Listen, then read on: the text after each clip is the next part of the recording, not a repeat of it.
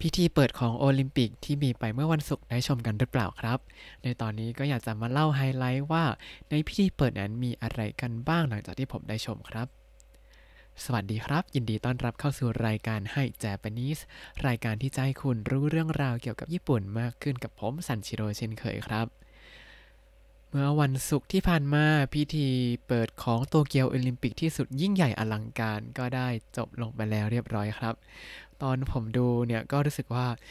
เป็นการเอาความเป็นญี่ปุ่นญี่ปุ่นออกมาได้แบบทุกวิถีทางมาก ๆ เริ่มจากอะไร อะ เรามาเริ่มดูจาก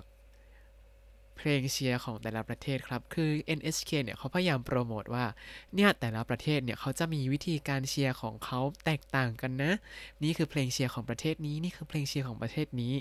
แล้วเขาก็มีรายการถ่ายทอดสดตอนก่อนที่จะเริ่มพิธีเปิดเนี่ย ก็ให้ผู้คนจากชาติต่างๆ เนี่ยมาร้องเพลงเชียร์สอนร้องเพลงเชียร์ของชาติตัวเองให้ฟังกันครับ ก็เป็นการ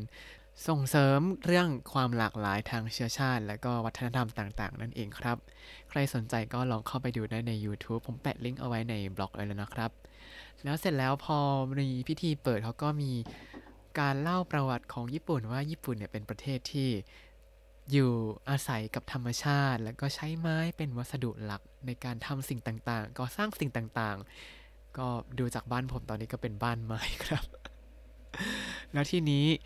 นักแสดงที่เป็นผู้นำในการสั่งทุกคนเนี่ย ก็เป็นนักแสดงของคากุระสากะชื่อดังคนหนึ่ง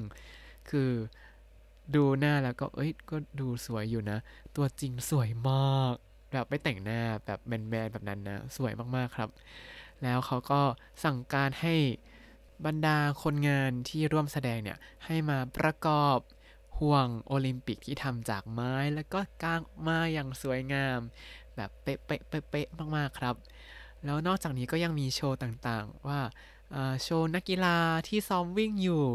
แล้วก็รู้สึกท้อแท้จากการมี โคโรนา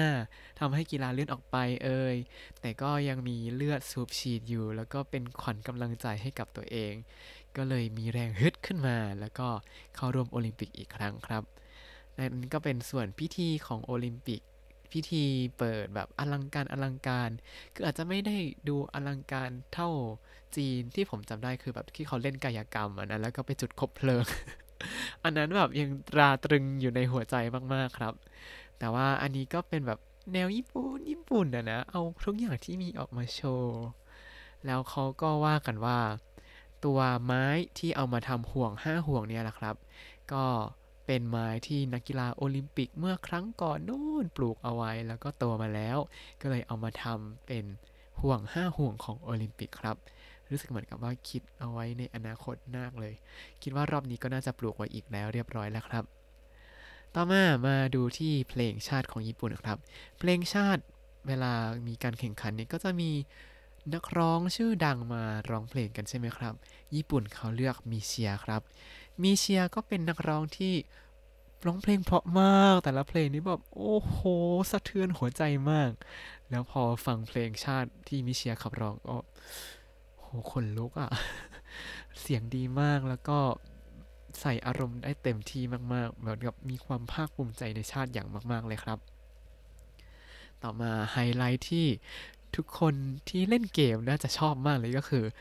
เพลงต้อนรับทัพนักกีฬาโอลิมปิกครับ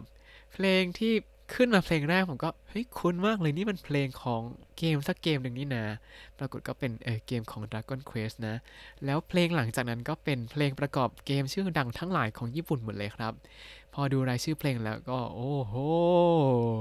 เพลงของเกมทั้งนั้นเลย ผมก็นั่งฟังจนจบนะ แล้วก็ดูทัพนักกีฬาเดินเข้ามาช้าๆ เพราะว่าต้องรักษาระยะห่าง เพื่อป้องกันโควิด แต่ว่าพอเข้าไปในสนามทุกคนก็ไปแออัดกันอยู่ตรงนั้นนะอยู่ดีนะ แล้วที่ผม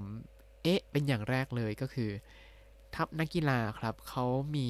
กรีซนำเป็นประเทศแรก เพราะว่าเป็นต้นกำเนิดของโอลิมปิกใช่ไหม ต่อมาตามด้วยทัพนักกีฬาผู้ลี้ภัยครับ Olympic refugee athlete เสร็จแล้วหลังจาก 2 ทีมนี้เนี่ยเขาก็ไม่เรียงทัพนักกีฬาตาม A B C D คือตัวอักษรอังกฤษแบบที่เราคุ้นเคย แต่เขาเรียงตามอะอิอุเอะโอคะคิคุเคโคตามนี้ไปเรื่อยๆครับ ซึ่งผมว่าเป็นความแบบ เอาความญี่ปุ่นมาสอดใส่ได้แบบสุดยอดมาก คือปกติเขาอาจจะคิดว่า เวลาอยู่ประเทศอื่น คุณก็เรียงตาม A B C อยู่แล้ว คุณอาจจะเบื่อลำดับเดี๋ยวเราเปลี่ยนให้เป็นลำดับของอะอิอุเอโอคะคิคุเคโคอย่างนี้ไปครับผมดูแล้วก็ โอ้โห สิ่งนี้ไม่มีประเทศไหนทำได้นอกจากญี่ปุ่นแน่นอนครับ แต่ว่าประเทศญี่ปุ่นเนื่องจากเป็นเจ้าภาพก็เลยเข้ามาเป็นประเทศสุดท้ายนะครับ หลังจากที่ทัพนักกีฬาเข้ามากันอย่างพร้อมเพรียงแล้ว ก็ดึกมากผมก็เลยไปนอนก่อนครับ แล้วก็ตื่นขึ้นมาดูก็พบว่าโหมีอีกหลายสิ่งมากเลยที่พลาดไป ตั้งแต่การโชว์คาบุกิที่เล่นโดยนักแสดงคาบุกิชื่อดังที่สุดของญี่ปุ่น ประกอบกับนักดนตรีแจ๊สเปียโนแจ๊สที่บรรเลงโดยอุเอฮาระฮิโรมิ ผมชอบมากเลยที่เขาบรรเลงแจ๊สแล้วเขาดูสนุกมากเวลากำลังเล่น แล้วการที่เขาเอาแจ๊สมา ผสมกับคาบุกิเนี่ย ก็เพื่อให้คนดูที่ไม่เข้าใจคาบุกิสามารถเข้าถึงได้ผ่านดนตรีแจ๊สนั่นเองครับ เพราะว่าปกติแล้วดนตรีคาบุกิเนี่ย ก็จะใช้เครื่องดนตรีแบบพื้นบ้านของญี่ปุ่น ก็จะเป็นเสียงคล้ายๆกับซออี๊ออบ้านเราก็อาจจะชวนง่วงได้ถ้าคนที่ไม่ชินอย่างผมครับ แล้วก็ไฮไลท์ที่เป็นที่กล่าวขานมากที่สุดเลย ก็คงจะหนีไม่พ้น pictogram กีฬาทั้ง 50 ชนิดใช่ไหมครับ pictogram กีฬาทั้ง 50 ชนิดเนี่ย ก็ส่วนใหญ่เป็นการแสดงสด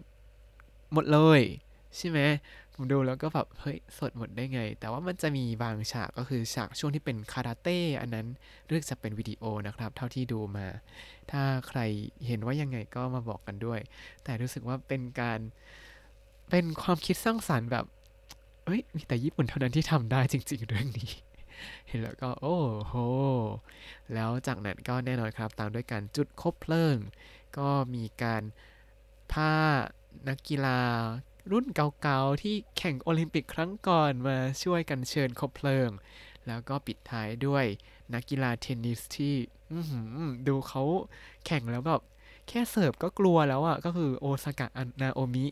คือเสิร์ฟแล้วรับได้ก็เหนื่อยแล้ว รับลูกต่อไปนี้เหนื่อยกว่าเดิมก็ผ่านรอบแรกอย่างสบายๆ แบบไม่ต้องทำอะไรมาก เสิร์ฟก็ชนะแล้ว นี่คือโอซากะ นาโอมิครับ แล้วเท่าที่ดูตอนนี้จนถึงตอนนี้เนี่ยญี่ปุ่นก็ได้เหรียญไปเยอะพอสมควรแล้วนะครับ แล้วก็เขาก็มีไฮไลท์ up ขึ้นมาในช่อง YouTube ของ NHK เต็มไปหมดเลย ตามไปดูกันได้นะครับ ส่วนของไทยเราก็ได้เหรียญทองจากเทควันโดหญิง รุ่นน้ำหนัก 49 กิโลกรัมเป็นที่เรียบร้อยแล้ว ก็เป็นเรื่องน่ายินดีมาก ผมเห็นขึ้นมาเต็ม news feed เต็มไปหมดเลยครับ แล้วเราก็คอยลุ้นต่อไปกันเนาะให้คนไทยได้เหรียญทองเยอะๆ เราจะได้ไม่เสียแรงเชียร์กันครับ ตอนนี้ก็เป็นตอนสั้นๆ เอามาเล่ากันให้ฟังเฉยๆ แล้วก็ผมแนบลิงก์หลายๆ วิดีโอเอาไว้ในบล็อกไว้แล้วนะครับ ก็ไปดูกันได้เลย แล้วถ้าคุณติดตามรายการให้ Japanese มาตั้งแต่ episode ที่ 1 คุณจะได้เรียนรู้คำศัพท์ภาษาญี่ปุ่นทั้งหมด 3,452 คำและสำนวนครับ ยังไงก็อย่าลืมติดตามรายการให้ Japanese กับผมซันชิโร่ได้ใหม่ในทุกวันจันทร์ถึงศุกร์ทาง Spotify YouTube แล้วก็ Podbean ครับ ถ้าชื่นชอบรายการให้ Japanese ก็อย่าลืมกดไลค์ Subscribe แล้วก็แชร์ให้ด้วยนะครับ ถ้าอยากพูดคุยก็ส่งข้อความเข้ามาได้ทาง Facebook ให้ Japanese ได้เลยครับ วันนี้ขอตัวลาไปก่อนมาตาไอมาโช สวัสดีครับ